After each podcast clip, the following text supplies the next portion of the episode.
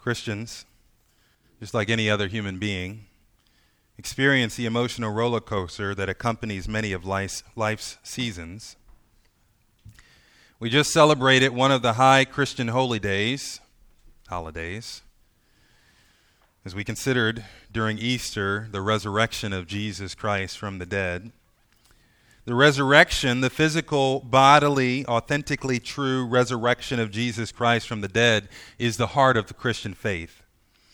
You cannot call yourself a Christian and not genuinely believe that Jesus Christ is the Son of God, born of a virgin, lived some 2,000 years ago, perfectly obeyed the law of God in a way that no other human being has ever done, was crucified, died as a substitute for the sins of the people, was physically buried indicating that those around him knew that he was actually dead, but then rose again from the dead. Not as a ghost or apparition that people saw in their sleeps, sleep, but physically rose again from the dead, flesh and bone, walking with others, talking with others, appearing to nearly 500 people at one time, declaring that he had been given authority over heaven and earth commissioning his people to make disciples on his behalf. So they were commanded, and so, on the basis of his resurrection from the dead, a clear indication that his substitutionary sacrifice was accepted by God, on the basis of his resurrection, the people of God went forth to proclaim the truth of the gospel. It is on the basis of the resurrection that any of us who believe in the Lord Jesus Christ stand today. Any of us worship the true and living God, enjoy fellowship with Him and with one another, have hope for the future. To be able to set aside a time specifically to celebrate that truth is a special time. It is a blessed time. As I've said many times before, every Sunday we have the opportunity to celebrate the resurrection. Jesus rose on the third day, a fact that the church was so conscious of that they took to meeting on the third day after Friday, which is Sunday, in order to commemorate that truth. And so we gather every Sunday in celebration of the resurrection of Jesus Christ from the dead. We gather to celebrate him, to rejoice in him, to hear from him, to sing of him, to pray to him, to encourage one another in him. It is indeed a joyous time for the people of God to gather together, to be able to do this every Sunday morning in commemoration of the resurrection of Jesus Christ from the dead. But not every day is Easter.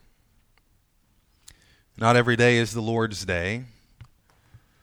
Not every season is the Easter season. Not every season holds joy filled remembrance, joy filled reminders, joy filled expectations. The roller coaster at times will hit low points on the track. The roller coaster of life will at times be filled with sorrow. The roller coaster at life will be filled with lamenting. It'll be filled with pain at times.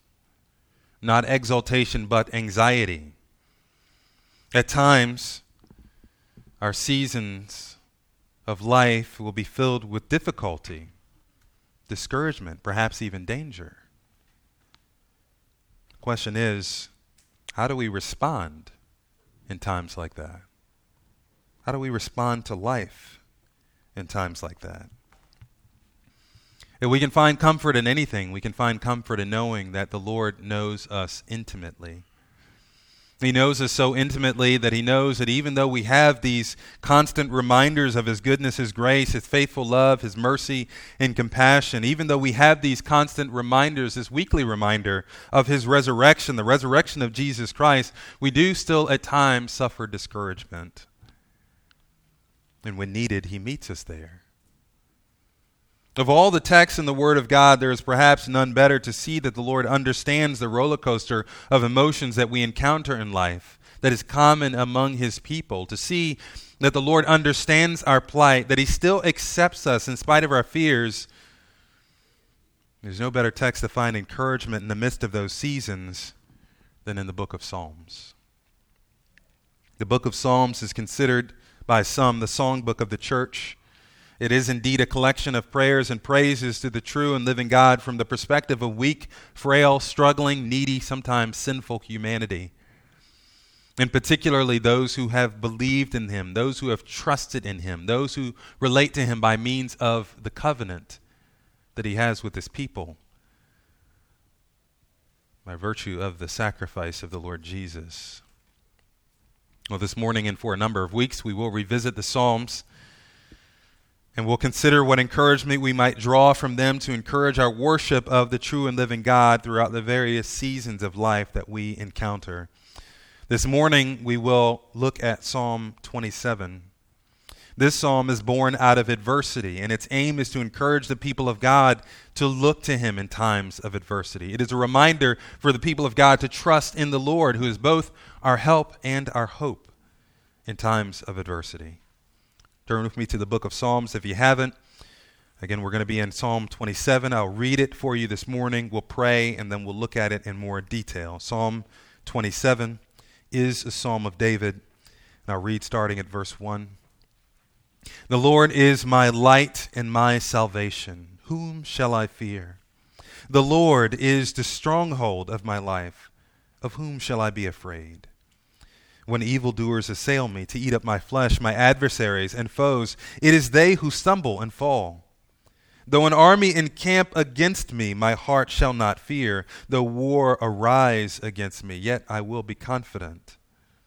One thing have I asked of the Lord, that will I seek after, that I may dwell in the house of the Lord all the days of my life, to gaze upon the beauty of the Lord and to inquire in his temple.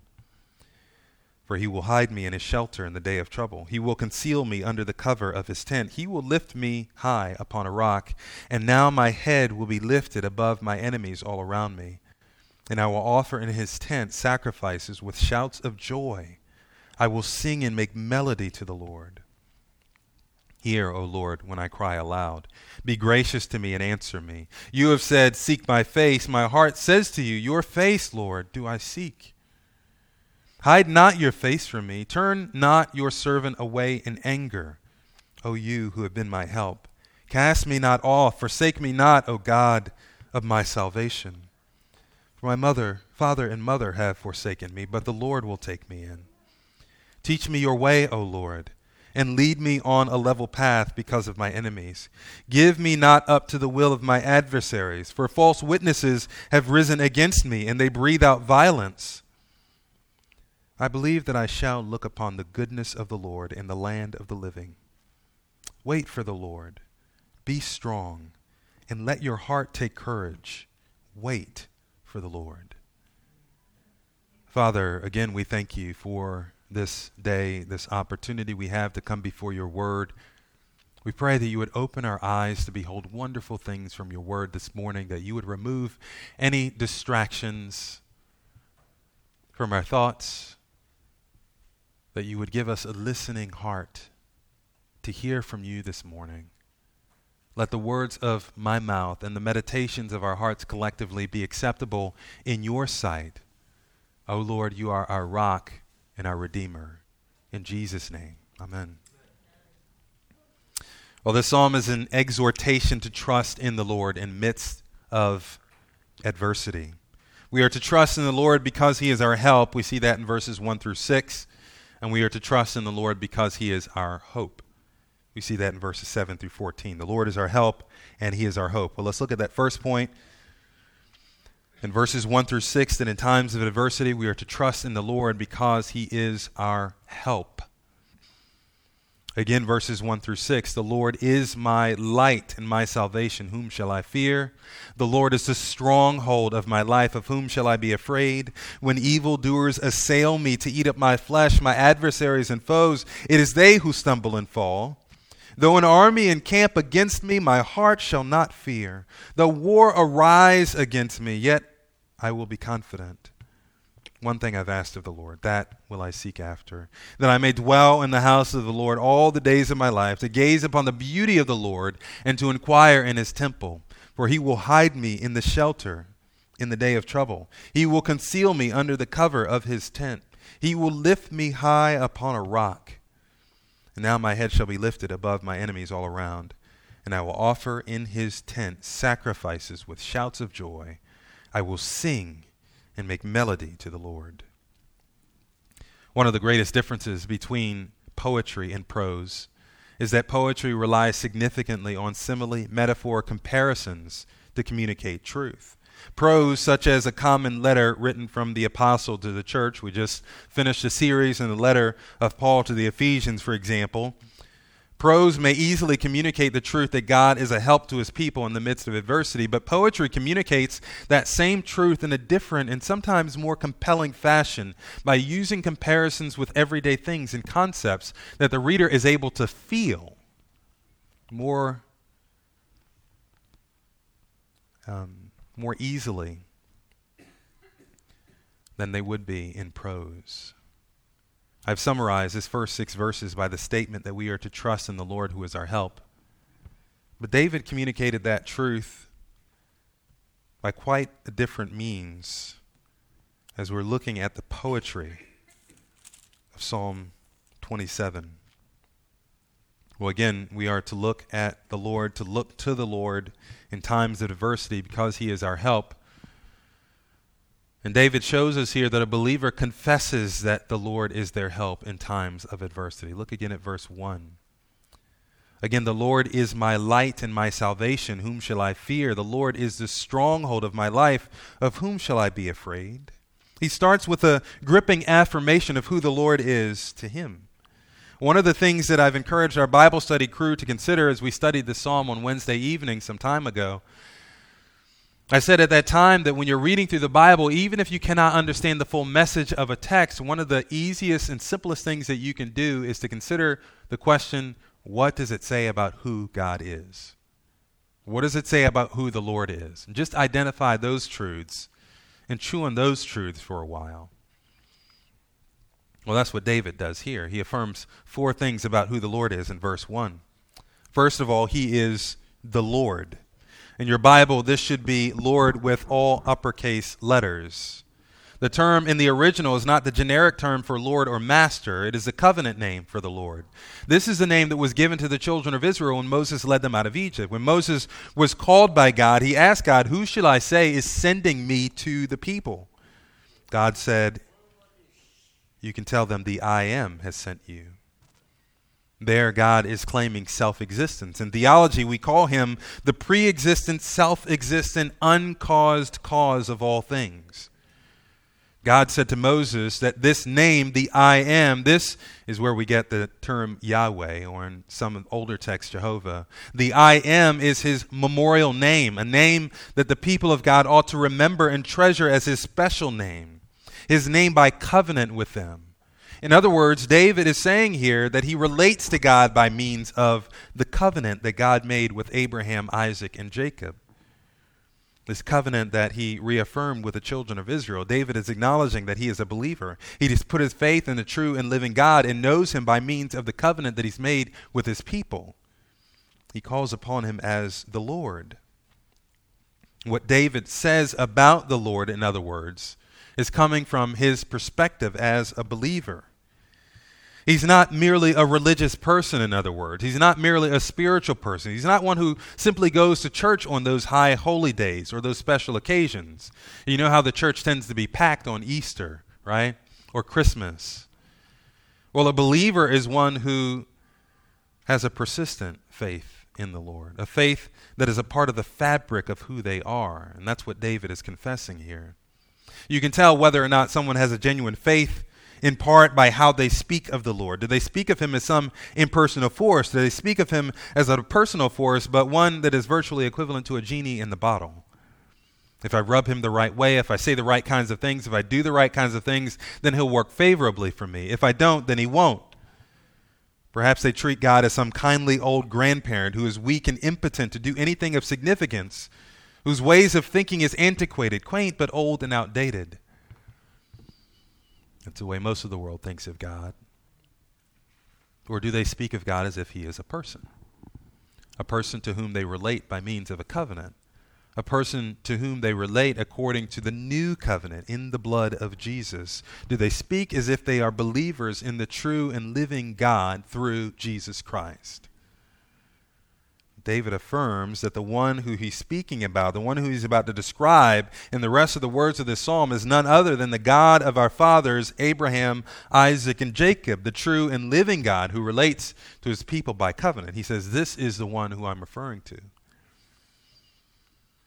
He affirms, he confesses that this is the Lord. He also confirms, he confesses that he is his light. Again, verse 1 The Lord is my light. Again, Hebrew poetry communicates truth by means of comparison. God is not actually functioning as a physical light for David. That's not the point. We say sometimes that we interpret Scripture literally, but that's not exactly what we mean. A better term is perhaps that we interpret Scripture normally. We interpret it according to the normal means that one uses to interpret various kinds of literature. In other words, if we are in poetry, which the Psalms is Hebrew poetry, then we understand that for David to say that the Lord is his light, that David is attempting to communicate truth about the Lord by means of comparison. Or what does light do? Light illuminates, light sometimes warms, light gives clarity in darkness or obscurity. He will speak of fear in this verse. There's almost a universal fear of the dark from a very young age. This is not the fear of experience. We haven't experienced some evil thing in the dark.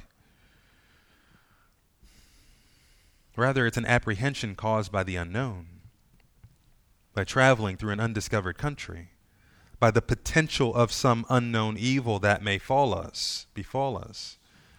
We don't want to walk about in darkness for fear of serious injury or harm. Whenever we find ourselves standing before an unfamiliar darkened room, the first thing we look for is what? A light switch. We look for the light switch to engage the light so that we will not walk in darkness and potentially come to harm. Well, David says, The Lord, the one with whom I am related by covenant, the true and living God, he is my light. He is the one to whom I turn immediately when darkness approaches. He illuminates my path. He helps me to see and interpret things clearly. The Lord is my light. David, the believer, confessed that the Lord is his light. I wonder do you consciously consider the Lord to be the light of your life? When you approach seasons of darkness, when you experience seasons of darkness, perhaps seasons where you're approaching the unknown, you don't know what's going to happen tomorrow. Or you know that there's going to be difficulty tomorrow. Or perhaps you're in the midst of the difficulty now. Do you consciously consider the Lord, to whom you relate through Jesus Christ, as your light. David says, The Lord is my light, He is also my salvation. For David, not only is the Lord his covenant keeping God, not only is he light, he is also the embodiment of salvation. He is the Savior, and there is no other. Salvation is deliverance, it is to be delivered from something. The concept of New Testament salvation, the absolute deliverance from the power and penalty of sin, was a shadow in the Old Testament. It was foreshadowed through the Levitical system, a foreshadowing which the prophets envisioned through the coming of the suffering servant. In our text, the salvation that David envisions is a deliverance from danger presented by his enemies. God is the one who fights his battles. God is the one who provides deliverance from death. For God, from God alone comes salvation. Of course, our greatest enemies, death and sin, are rendered powerless ultimately through the salvation that we experience by faith in Jesus Christ.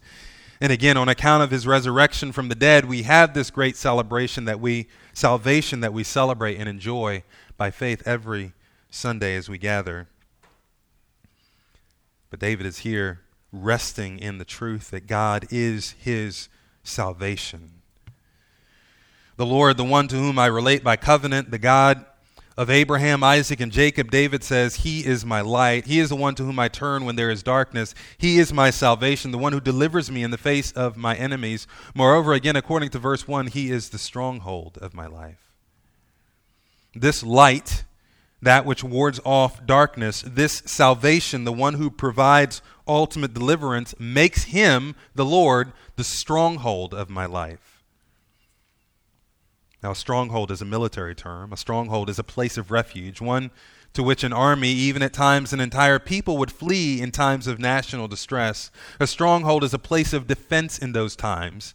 It is fortified, it is supplied. The intention of a stronghold is to provide a place for people to flee, to essentially wait out a siege if it comes upon a city. It is the ultimate refuge for those fleeing imminent life threatening danger. David says, The Lord is the stronghold of my life. David, the believer, consciously considers the Lord his God as a place of defense, an ultimate refuge to flee to in times of life threatening danger. Clearly, David is walking through a season of life that's characterized by fear. He is dealing with something or someone who causes him to be, or at least tempts him to be afraid. He uses that same term twice in this verse Whom shall I fear? Of whom shall I be afraid? He takes it a step further in subsequent verses. He says, When evildoers assail me to eat up my flesh, my adversaries and my foes, he says, Though an army encamp against me, these are very real dangers for David even dangers which may cause him to fear for his life. Again, the evildoers assail him to eat up his flesh. It is as if a whole army is encamped against him. Now again, this is Hebrew poetry, so it's not there's not an actual army sitting before him right now, but it feels that way. It feels as if his life is in danger. It feels as if there's a whole army waging war against him in his life right now. I tell you, whoever came up with the theology that teaches that believers never go through difficulty, that believers never suffer, clearly has never actually read the Bible. David was a believer. For that matter, we have others Moses, who suffered, Abraham, who suffered, Jacob, who suffered. Jesus himself is called a man of sorrows and acquainted with grief. He particularly suffered by bearing the sins of his people on the cross and dying a death that he didn't personally deserve. Suffering and the effects of suffering are not only acknowledged as a part of a life of faith, but we're constantly reminded how to suffer well. David is here modeling for us how to suffer well. We do not suffer well by ignoring the pain and difficulty of whatever trial comes upon us. We do not suffer well by pretending that all is well, smiling, and saying our customary praise the Lord's and hallelujahs when we get together with God's people. We don't suffer well by withdrawing into ourselves and using our pain as an excuse to drift away from the Lord. We suffer well as believers by consciously turning our attention to the Lord in faith as the stronghold of our life in the midst of that anxiety. We flee to Him. We find our confidence not in our ability to understand why, not in our ability to get a hold of the situation, but we find our confidence in the truth of who the Lord is, in His character, in His person, that He is a stronghold for our life. Look again at the text and hear not the defeat, but the confidence of the one who believes in the Lord. He says, When not if. When evildoers assail me to eat up my flesh, my adversaries and my foes, it is they who stumble. I do not stumble at that time. I do not fall away. They stumble. Though an army encamp against me, my heart shall not fear. Though war arise against me, yet I will be confident. In other words, though the fear or temptation to fear is present, even though his enemies are present and actively working against him, knowing that the Lord is his stronghold gives him confidence. They will stumble. My heart shall not fear. I will be confident. This is not resignation to fear. This is confidence in the face of danger and the potential of fear. Whom shall I fear when the Lord is my stronghold? Of whom shall I be afraid when the Lord is my light and my salvation? Again, this is a confession of a believer. The Lord the one to whom I'm related by covenant is my light. He is my salvation. He's my stronghold. I wonder, do you, believer, again, consciously consider the Lord to be your stronghold in times of trouble? Do you consciously think of the one, him as the one to whom you should flee when there is danger? When your enemies have arisen, no matter who those enemies are, whether it be actual people, circumstances, sickness, or even the threat of death, when your enemies have arisen, do you consciously consider that the Lord is a stronghold for you? Do you look to Him as your great help in times of adversity? David in the Psalms tells us that this is a response of a believer. The believer confesses that the Lord is his help in times of adversity. Again, the response of a believer is not to know exactly why these things are happening. It's not to pretend that they're not happening or that they would go away only if we had enough faith. The response of a believer is not to argue that you don't deserve these difficulties. The response of a believer is to confess that the Lord is my stronghold in the midst of these things. Not only do we confess that the Lord is our help in times of adversity, but more than that, the response of a believer is to cling to the Lord as his help. Moving on in the text, look again at verses 4 through 6. We are to cling to the Lord as our help. One thing I have asked of the Lord, that will I seek after, that I may dwell in the house of the Lord all the days of my life, to gaze upon the beauty of the Lord and to inquire in his temple. For he will hide me in his shelter in the day of trouble. He will conceal me under the cover of his tent. He will lift me high upon a rock, and now my head shall be lifted above my enemies all around me. And I will offer in his tent sacrifices with shouts of joy. I will sing and make melody to the Lord. In theology, we discuss the doctrine of the perseverance of the saints. The purpose of this doctrine is to summarize what the Bible teaches on the nature of true faith. True faith, biblical faith, persists. Biblical faith abides. Biblical faith or trust, the trust of a believer in the true and living God, is a continual faith. Scripture says that the righteous live by faith. There's an abiding, continual faith that persists from the moment of salvation, that initial faith act, and it continues on into eternity. True faith never fails, it never falls away. True faith never ends. Those who have true faith will never walk away, they will never fall away, they will never lose faith in God. And this is all precisely because of who God is, not because of who we are. If our salvation were up to us, we would all fall.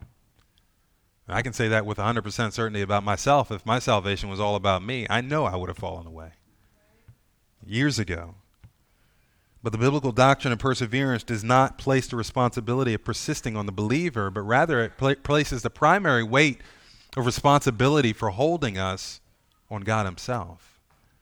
We read from John chapter 10 earlier. Do you remember that text where Jesus said, I am the good shepherd, I lay down my life for the sheep? And he says later in that same text in John chapter 10 that I hold them in my hand, and no one is able to snatch them out of my, my hand. And he says, My Father, who is greater than all, holds them in his hand, and no one is able to snatch them out of my Father's hand. I and my Father are one. Jesus was underscoring the truth that those who are his are kept by him, period. And that's the confidence of the believer. That's Romans chapter 8. All things work together for good to those who are called according to his purpose. Nothing can separate us from the love of God which is in Christ Jesus. That includes you. That includes me. That includes anything that might happen to us in this life. And anyone who might be an enemy, who might arise against us. Nothing can separate us from his love. Nothing and no one. We persevere because it is God who holds us. The life that we are given, the faith that we are given by virtue of our new covenant in His blood, is the kind of faith that responds to the Word of God that bids us to come. And it bids us to come not only on those high and holy days when all is well, when we're at the height of our enjoyment of God, but it is the kind of faith that, bid, faith that bids us to come even when we are in the depths of despair when we're in the throes of chaos, turmoil. Again, when those enemies are banging at the gates, threatening to come in. This persevering kind of faith that God gives us is a faith that clings to the Lord as our help in times of adversity. Look again at the text. In the midst of danger, this very real danger that David feels, in the midst of the threat to his life, where does he desire to be? One thing have I asked of the Lord, that I will seek after, that I may dwell in the house of the Lord all the days of my life. He desires to be close to the Lord. He wants to be where the Lord is. He prays for this. One thing I've asked. Now, this doesn't mean that he hasn't asked for other things. In a few verses, we're going to look at some other elements of his prayer. But that he calls this one thing suggests that it is of central importance to him. This is one thing that he's asked over and over again, frequently of the Lord. He asks this one thing of the Lord and he seeks after it. that he might dwell in the house of the Lord all the days of his life. He wants to be where the Lord is. This ought to be the highest aim for the believer to be wherever the Lord is, to be in his presence, to seek his face. The house of the Lord is a poetic way referring to the tabernacle, the place where the people of God met with the Lord to, for worship, to perform the sacrifices of the covenant. It's where they expressed their faith in tangible ways. Again, yes, there were the high holy days, the festivals, but there were also times of regular worship. And in the midst of his trial, in the midst of his difficulty, in the midst of seemingly life threatening danger, David says, I want to be there. I want to be where the Lord is. Time and time again, I see it, and I know you all see it too. Someone goes through difficulty, some trial, some sickness, some distress, and they simply stop showing up to the fellowship. They stop coming. Not only do they stop coming, but they usually stop seeking the Lord by means of regular personal devotions and prayers. Or else their focus on regular devotions and prayers becomes intensely personal and individualistic. It becomes more about their own world, their own sphere of influence, than the body of Christ, the gathering of God's people. All of those things tend to fade into the background. Now, obviously, there are exceptions. We know that, right? I'm not talking about those who are physically incapable of coming to the fellowship for some reason or those who have experienced some trauma and they're in the throes of intense grief. Sometimes we need time to process at those times, but that time should be short, and we should make it intentionally short. I think somehow in our minds we've convinced ourselves that it makes more sense to take time for ourselves, to have our own personal island kind of faith, just Jesus, me, and my Bible. As if that kind of faith is taught anywhere in Scripture. We just studied through the book of Ephesians. You cannot do any serious study of the book of Ephesians and escape the reality that our faith was never intended to be individualistic. It has always been about the community. It has always been about the gathering of God's people. In fact, Ephesians presents the spiritual maturity is only that which can be reached in the context of the community of believers. A community of believers who are not so concerned with themselves as much as they're concerned with one another, with serving one another, with showing up to use their gifts for one another, giving to one another, loving one another, and through the one anothering growing into the full measure of the stature of Christ. Back to Psalm 27, David underscores why, is, why this is so significant. He says, I want to dwell in the house of the Lord all the days of my life. Look again at the text to gaze upon the beauty of the Lord and to inquire in his temple. There's a beauty in the Lord, a beauty that we can only gaze upon when we draw near to the Lord, not when we fall away from him. A beauty that we can only gaze upon in the context of our gathering together in the community of believers in worship. Again, that's the context of David's words here.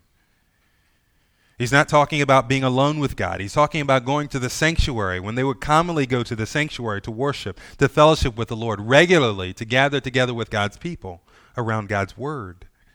There's a beauty that you can only see and experience as you draw near to the Lord in the normal course of the fellowship of believers. Again, it's not enough just to come on the holy days. A periodic kind of faith won't sustain you. We need to see that kind of beauty, the kind of beauty seen through the fellowship of God's people, particularly when we're in the throes of discouragement and danger. It is there that the Lord will, as he says in verse 5, hide me in his shelter in the day of trouble. He will conceal me under the cover of his tent. He will lift me high upon a rock, and now my head shall be lifted above my enemies all around me. The promise, the confidence is that as we gaze upon the beauty of his temple, the beauty of our fellowship with him and his people, the beauty of nearness that we enjoy with him, as we gaze upon that beauty, that God will hide us, that he will conceal us, that he will lift us up. Again, consider the imagery. The Lord takes us into his confidence and hides us in his shelter. Imagine a bomb shelter that your neighbor has constructed in their own backyard. And you're in a town that is being bombed. You know that there is danger. You don't have a bomb shelter of your own. And so what do you do? You go to your neighbor's house because you know that your neighbor is the kind of person who will let you in. They'll draw you in, they won't turn you away. They say, Come on in and find rest, find refuge. This is what the Lord is saying. He says, You need to draw near in those times of danger, in those times of trial. God is not willing to leave us to suffer. He's not willing to leave us to be miserable in the throes of depression and discouragement. He bids us to come, to draw near in times of adversity. And as we come and we draw near, He promises to give us shelter, to protect us, to comfort us, to shield us, even to give us joy. Look at verse 6. Now my head shall be lifted above my enemies all around me, and I'll offer in His tent sacrifices with shouts of joy. I will sing and make melody to the Lord. We tend to act as if joy is due us. We act as if we should be able to withdraw, become sullen, detached, self centered, self oriented, otherwise selfish in times of distress, and that somehow God owes us joy in spite of that. That's not the pathway to joy. The pathway to joy requires that we draw near to the Lord. I think there's another nugget of truth in here that's important for us to, to consider. Joy is not in the absence of pain. Sometimes we think that if we could just get out of the situation that we're in, if it would just pass, if we could just get over it, then we would have joy. Someone once said that happiness comes from happenings. I think that's an apt description. If it's happiness you seek, the emotion of happiness, that may come with the absence of pain and favorable circumstances, but it also flee the moment that pain returns. Biblical joy is a part of the fruit of the Spirit. It is not based on the things that happen around you. It is inexplicably linked to the presence of God in our lives. The nearness of God is our greatest joy, our greatest good. And we can have that whether we have favorable circumstances or not. We just have to trust in the Lord. And ultimately, that trust is displayed as we draw near in times of adversity, as we draw near and gather together with the people of God. It's the joy of the reminder of God's faithfulness, as we sung this morning. Great is your faithfulness, O God, my Father. Morning by morning, we see those new mercies. It is the joy of the reminders we gather together every Sunday morning and sing songs that remind us of the resurrection of Jesus. See what a morning, gloriously bright. It is a joy of reminder as we gather together and consider the rich treasure that we possess in Jesus Christ, the one who bled and died for us. It's a joy of the reminder as we gather together around God's Word that He is our light, our salvation, our stronghold. You cannot find that on your own in the dark. You find that when you draw near to the light and you gather together with God's people. We ought to cling to the Lord as our help in times of adversity. This is how we persevere. This is, in fact, the pathway to joy. The Lord does his greatest work of restoring to us the joy of our salvation as we draw near to him by faith, as we draw near during our normal times of fellowship with the community of believers, seeking him for the help that we need when we are at our weakest. Point number two in times of adversity, not only do we trust in the Lord because He is our help, but we also trust in the Lord because He is our hope. That's the rest of the passage in verses 7 through 14. Those who trust in the Lord as their hope show their faith by calling out to the Lord in times of adversity. Verses 7 and 9, 7 through 9. Hear, O Lord, when I cry aloud. Be gracious to me and answer me. You have said, Seek my face. My heart says to you, Your face, O Lord, do I seek. Hide not your face from me. Turn not your servant away in anger, O you who have been my help. Cast me not off. Forsake me not, O God of my salvation. When David faced adversity, he prayed. He didn't just whisper a lone solitary prayer, he cried aloud. Now, this is Hebrew poetry, so of course there may be a bit of embellishment in the text, but I don't think so. I think the, the purpose of him stating that he cried aloud is to indicate the earnestness of his prayer. This is not this is not just a stub toe, right? This is not just his his favorite television series being canceled and he's he's lamenting that fact. This is he's in he's in great need. He's in significant need. And so when he's in great and significant need, he calls out to God in prayer. I ask people again and again when some difficulty or some trial or some distress comes or I don't know, they're trying to rid themselves of some foolish habit. I ask, uh, have you prayed about it? Well, no. Well, if the Lord is your hope, if the Lord is your stronghold, if He is your help, why haven't you prayed about it? You ought to. Prayer is an expression of that truth. It's an expression of your confidence in Him. I mean, where else will we go? It's kind of like Peter said, To whom else shall we go? You have the words of eternal life. Well, David cries out, he calls aloud, Be gracious to me and answer me. He's pleading to God to listen to him.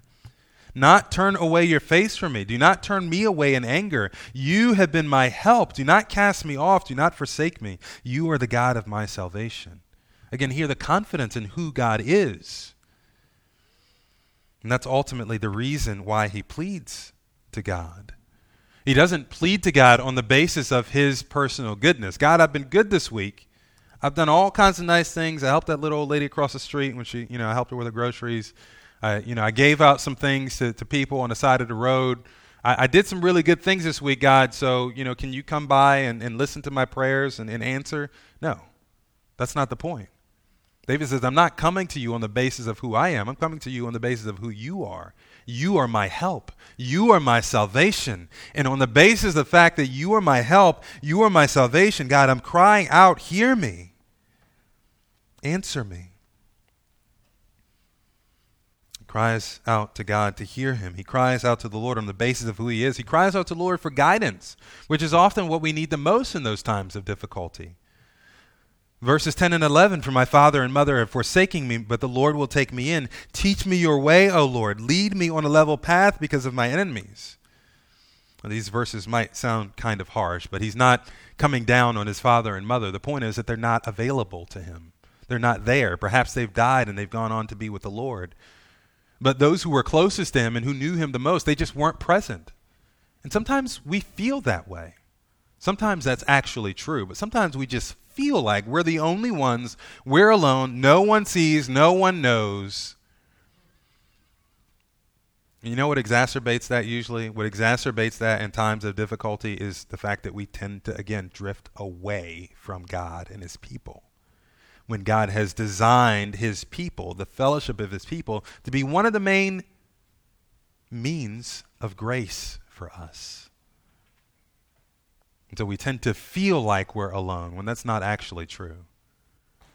But sometimes it is true that people just aren't available for us and we can't go to them. But David says, you know what? Even though there aren't other people available to me right now, I'm going to look to the Lord. And I'm going to ask him for what I need the most right now, which is guidance. Lead me in a level path because of my enemies, he says. All of the things that are going on in my life, I don't need to get out of it. He's not praying for God to get out of it. I'm sure he wants to.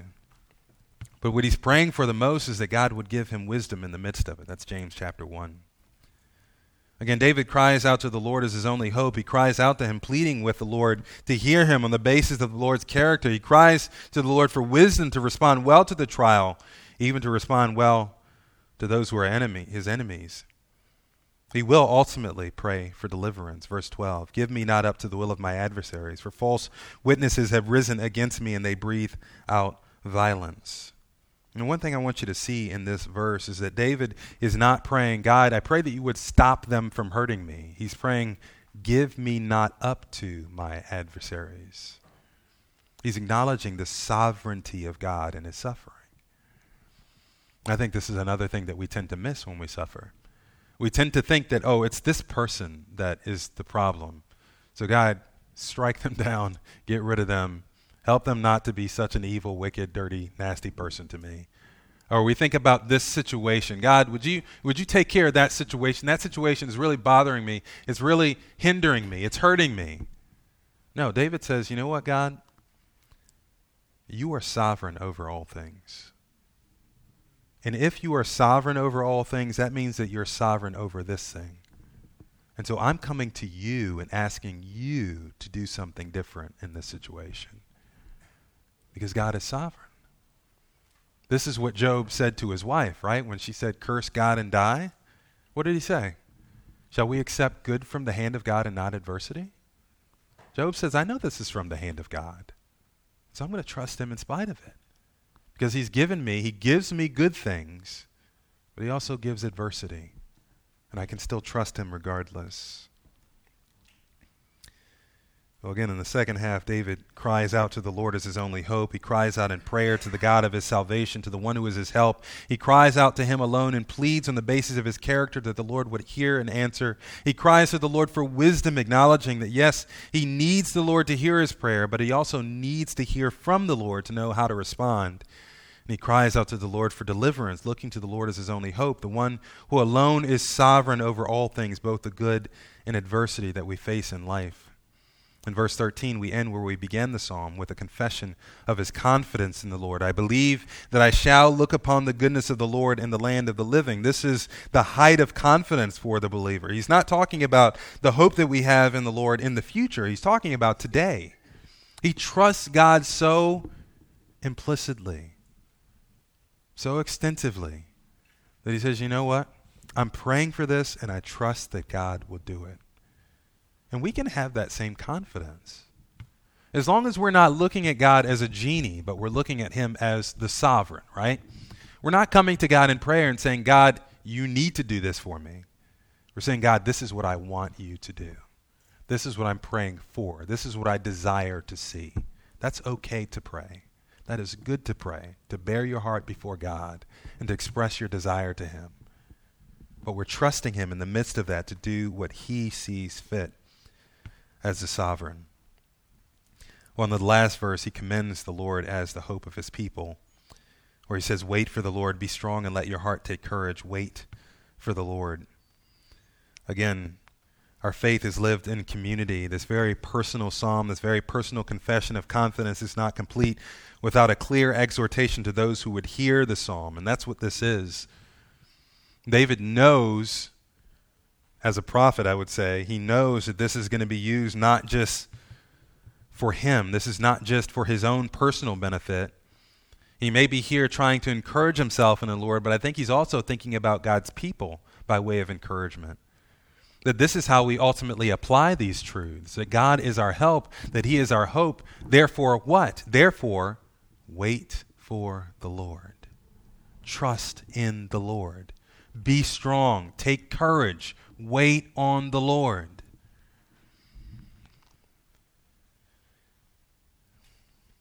One author said, If Jesus is your Savior and Lord, then the future is your friend, and you have nothing to fear.